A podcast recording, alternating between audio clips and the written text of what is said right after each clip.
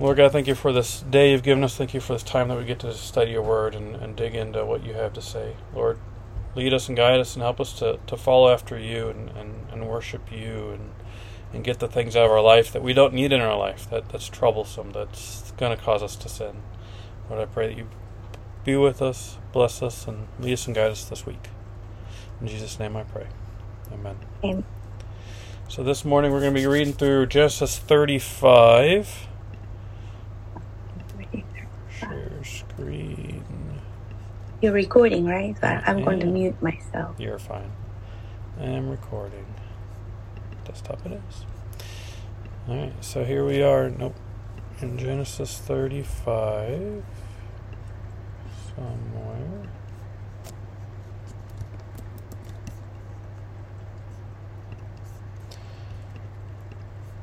And We're going to start in verse 1. Then God said to Jacob, Arise, go up to Bethel and dwell there, and make an altar there to God, who appeared to you when you fled from the face of Esau your brother.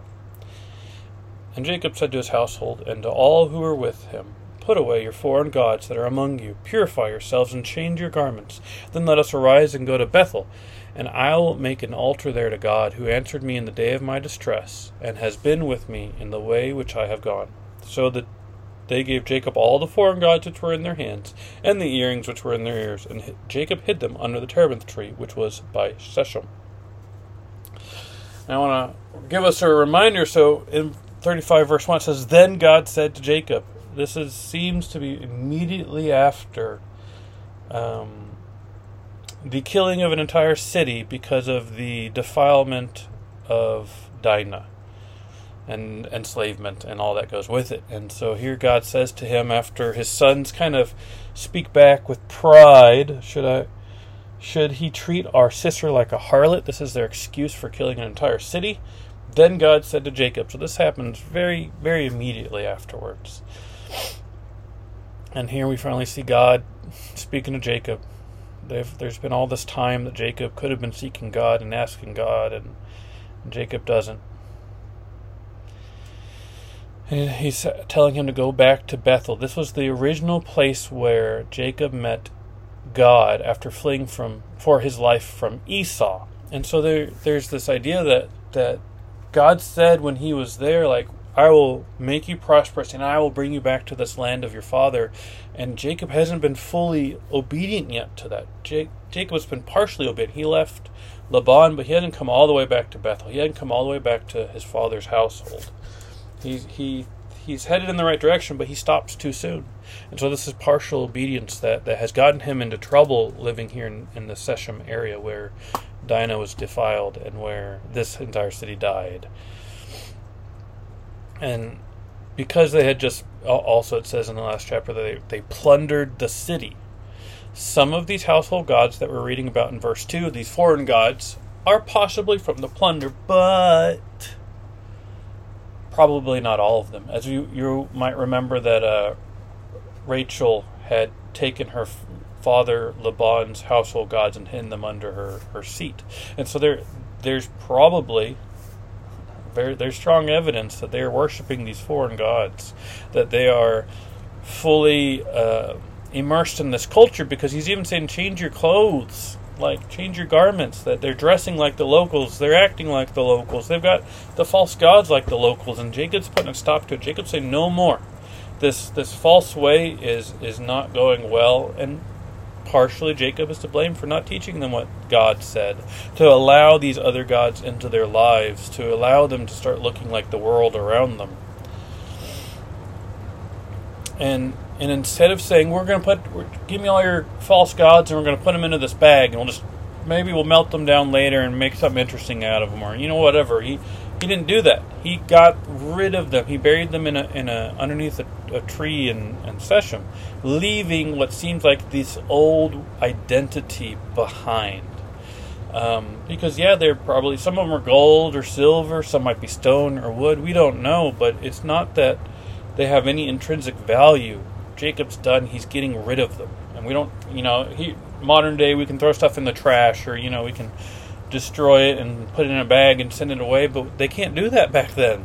They, this is the best they can do for getting rid of it. You can maybe throw it into a lake, as we'll see some people do later on, but but here they just bury it, forget about it.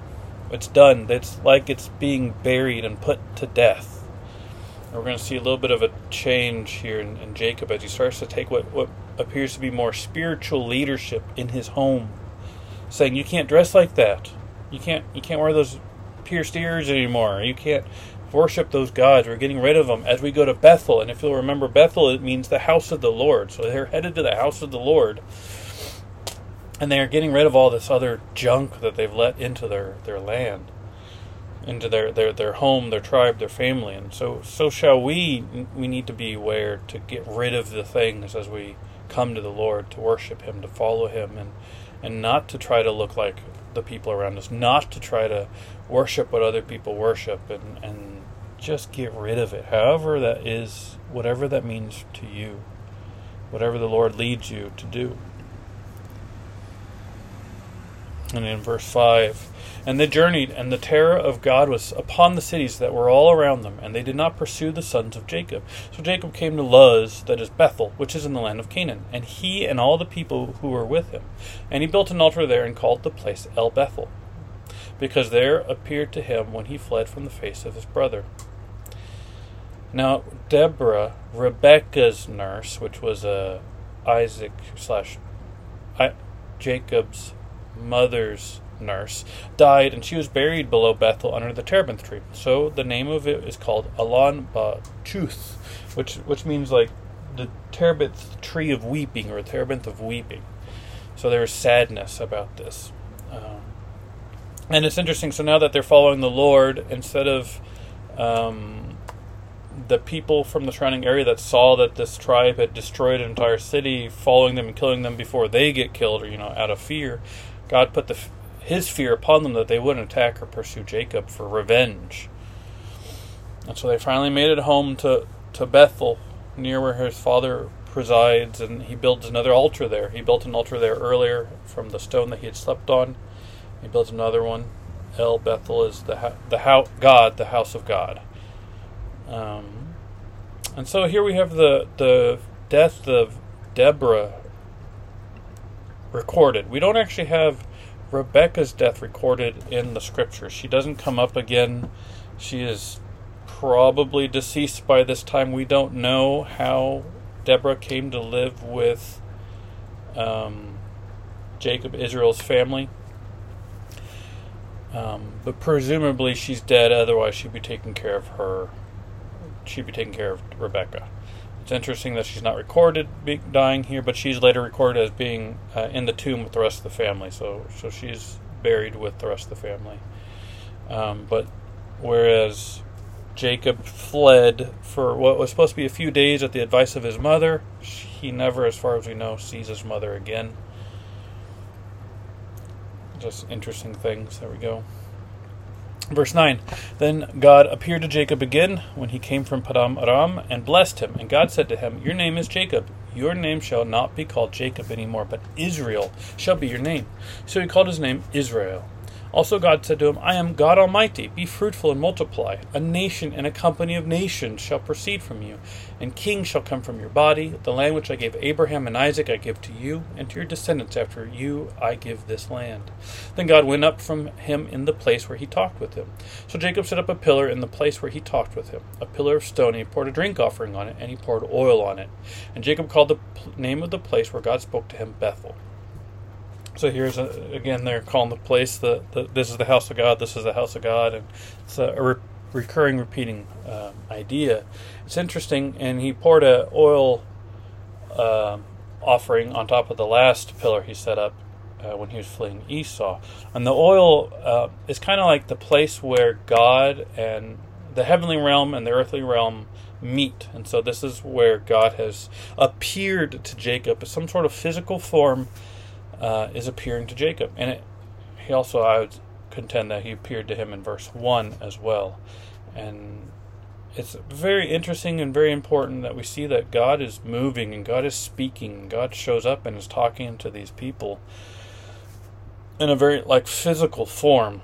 And so there are many people that say, well, Jesus can't be God because God's spirit, or Jesus can't be uh, God for all these other reasons because he, he speaks to the Father, and if he's speaking to himself because he's God, and, and they, they make this like a foreign idea, but here we see time and time again some sort of physical appearance of God shows up in the Old Testament.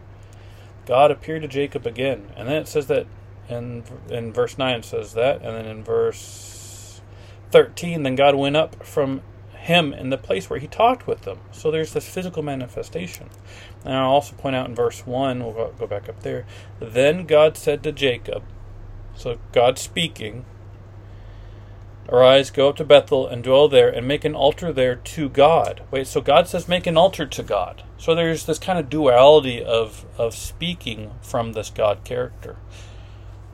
God said to Jacob, Go make an altar to God. He could have said, Go make an altar to me, as he says in Exodus 20 when he's talking about building altars, but he doesn't say that here. He says God says to build an altar to God. It's just interesting language, and people argue with you that Jesus is God and he's speaking to God. So how can he be speaking to himself? Well, we see it all the time in the Old Testament. It's just people don't read their Bibles; they don't study the Word and what what it has to say. There's always this kind of duality conversation going on that people don't read, don't realize, don't don't focus on. They excuse it away. And so as as um, as people are running into this God character in the Old Testament, we, we have this verse in John 1.18 that says, No one has seen God in any time. Well, this would make any any Jew, any Pharisee, any Sadducee go, whoa, whoa, whoa, whoa! We saw God all the time in the Old Testament. He appeared to Abraham, Isaac, Jacob. But here in John 1.18, John is trying to be very clear, like no one has seen God at any time. The only begotten Son who is in the bosom of the Father, he has declared him. So if you haven't seen God, and it's Jesus, as we'll know from this verse, the only begotten Son, is the one who's declaring it, then it must be Jesus who's appearing to all these people. Because we, we know that the scriptures say that before Abraham, Jesus existed. And so every time you see God in the Old Testament, I would contend that it's Jesus that they see, a pre incarnate version of the only begotten Son. That's what John says, it's what we understand. It's very interesting. Um, so here we have someone on the earth walking around telling people that he's God. We see the same thing in the New Testament when we get to Jesus. Just throwing that out there because Jesus is always under attack about his deity and about the goings on. And if they would just read their scriptures, they would know that nothing is new, that God is still operating in, in a very similar fashion. So we come back to verse 16.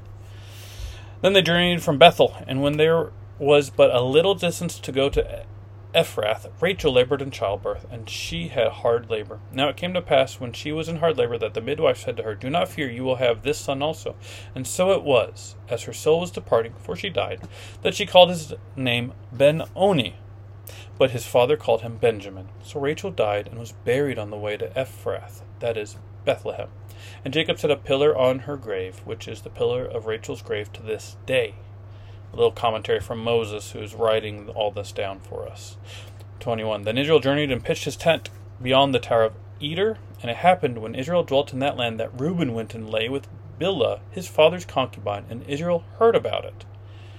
So we have our second death in this uh, story, where Rachel dies, giving birth to her the twelfth son, twelfth son of Jacob or Israel, and uh, she called his name Ben Oni before she died, but instead of him being called, uh, this means like uh, it's roughly translated as the son of sorrow.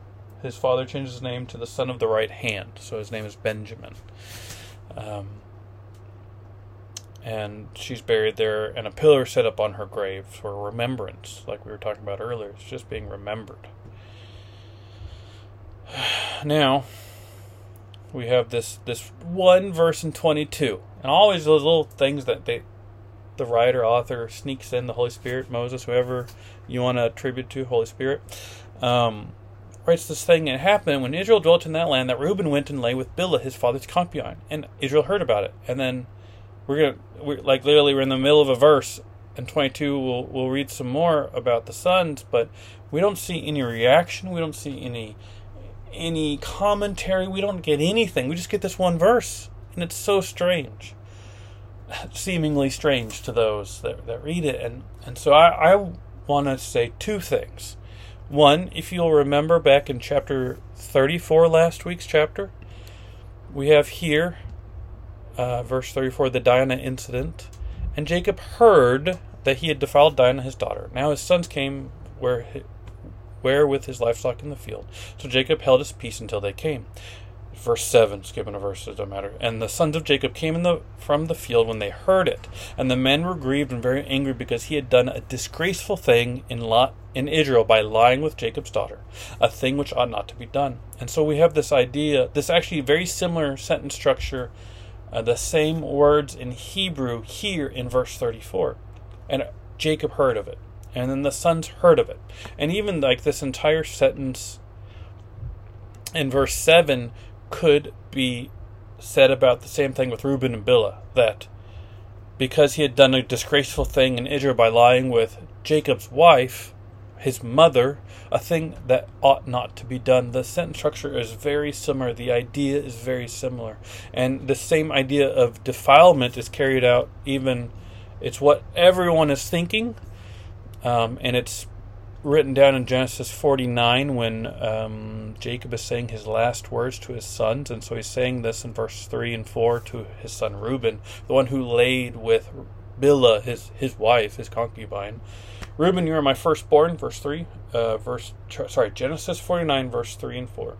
Reuben, you are my firstborn, my might and the beginning of my strength, the excellency of dignity and the excellency of power unstable as water, you shall not excel, because you went up to your father's bed, then you defiled it, he went up to my couch. So here we have what Jacob is really thinking about his son. He, defiled his bed. He went and did something detestable in Israel, just as in Genesis 34 with Bilhah, his, his daughter. And I want to point out this this amazing like contrast like when the brothers hear about Dinah being defiled. They kill an entire city because of that. And they, they speak back to their father, you know, with pride about doing it, and they feel justified.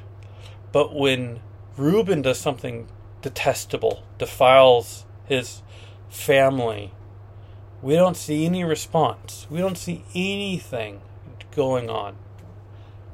And it, it's so interesting that with our sins, our own personal sins or our family sin, how we'll we'll cover up for our family. We won't do such drastic things, but when we see our sin or that sin on someone else, we're going to make a big deal about it. We're going to judge them. We're going to condemn them. We're going to want them to get revenge. We're going to we're going to act like uh, Levi and Simeon and want to kill the whole village through deceit and just we need to get revenge. It's they hurt us. But when it's our family and our our our sin. We tend to put that away and make it less and less important. Oh, it's not that bad. It's it's it's not worth killing anyone about. We'll we'll excuse it away. And so I remember well the words in, in, of Jesus in Matthew seven: "Judge not that you not be judged, for with what you for with what judgment you judge, you will be judged, and with the measure you use, it will be measured back to you." Meaning, like you know what's right and wrong. And when you judge other people, you're going to get judged back for the same things. You you are setting the standard on how you need to respond and how you want other people to respond to you. Verse 3 And why do you look at the speck in your brother's eye, but do not consider the plank in your own eye?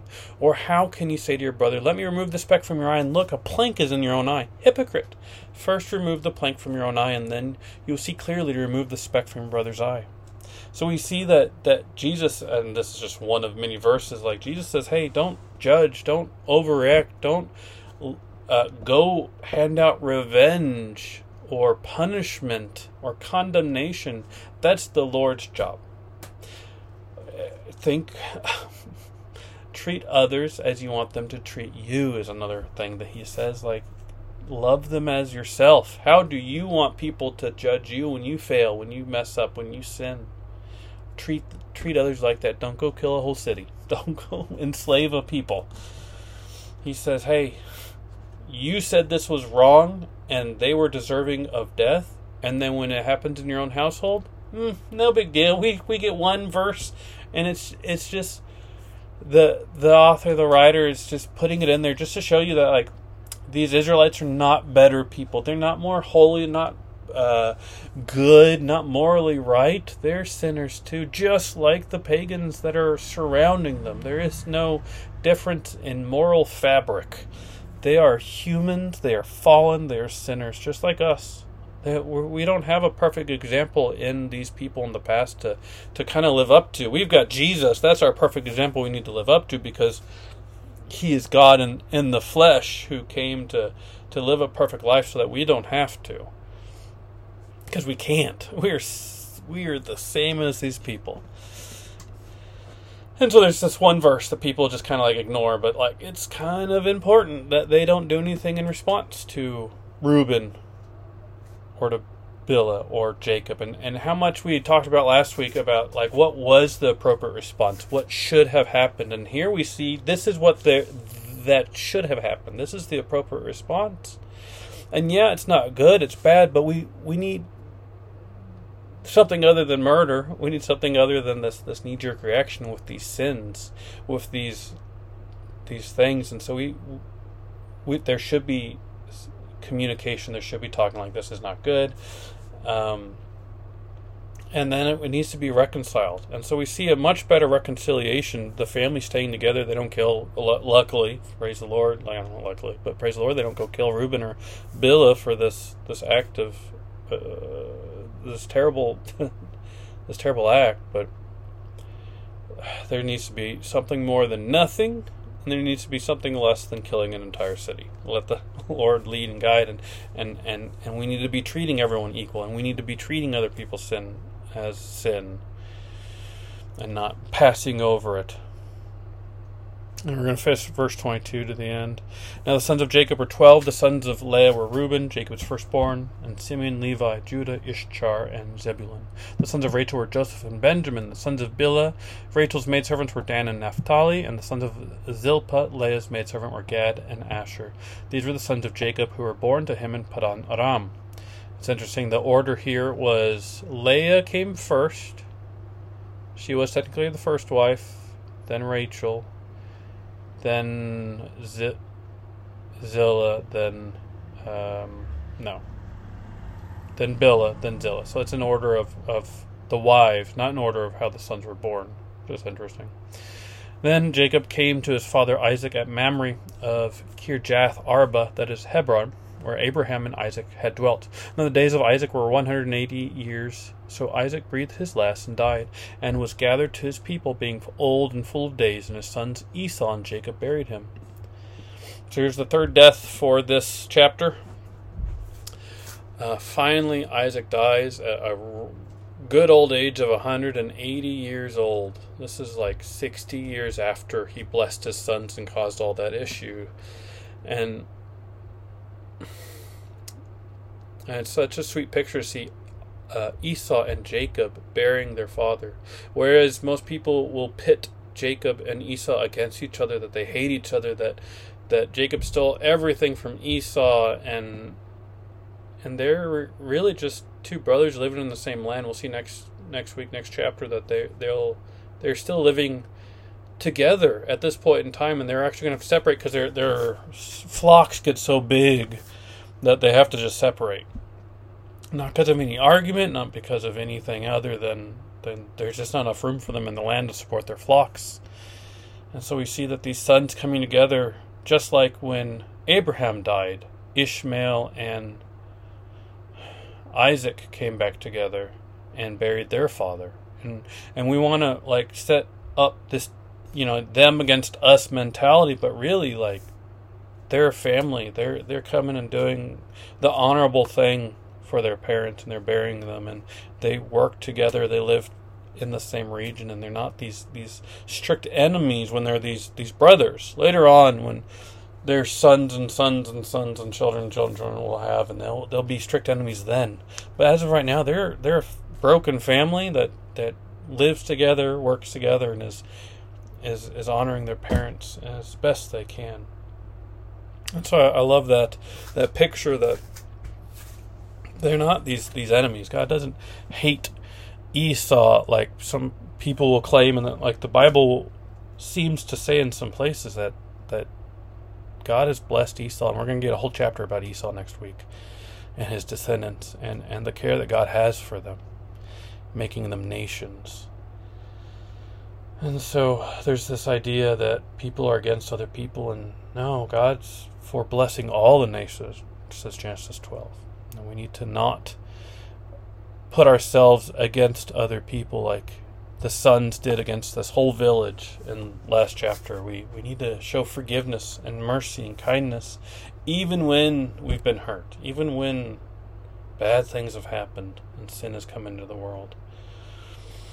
We don't need to fight sin with more sin, repay evil for evil. We we need to live a different way, walk a different path that offers forgiveness and mercy, where the rest of the world says, you know, condemn him, crucify him.